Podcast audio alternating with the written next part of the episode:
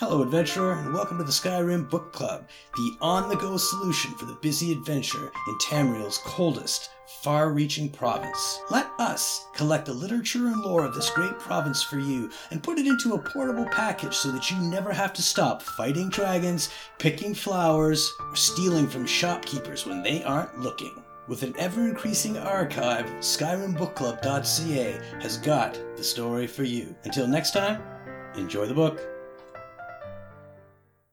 Have Need of Sinric by Maven Blackbriar. Note: The title of this note is most likely an error, copied from another note in the game. The Sabjorn. This is my third and final offer. I feel that I've been more than generous with the amounts I've stated to buy your meadery. There's no reason for competition to stifle both of our businesses. Unified, we could make Blackbriar Mead a household name and bury anyone else who tries to start a similar business in Skyrim. If you wish to accept my offer, please come to Riften and stay at my manor as a guest. I think you'll find that being a part of the Blackbriar family would be both lucrative and life saving. Maven.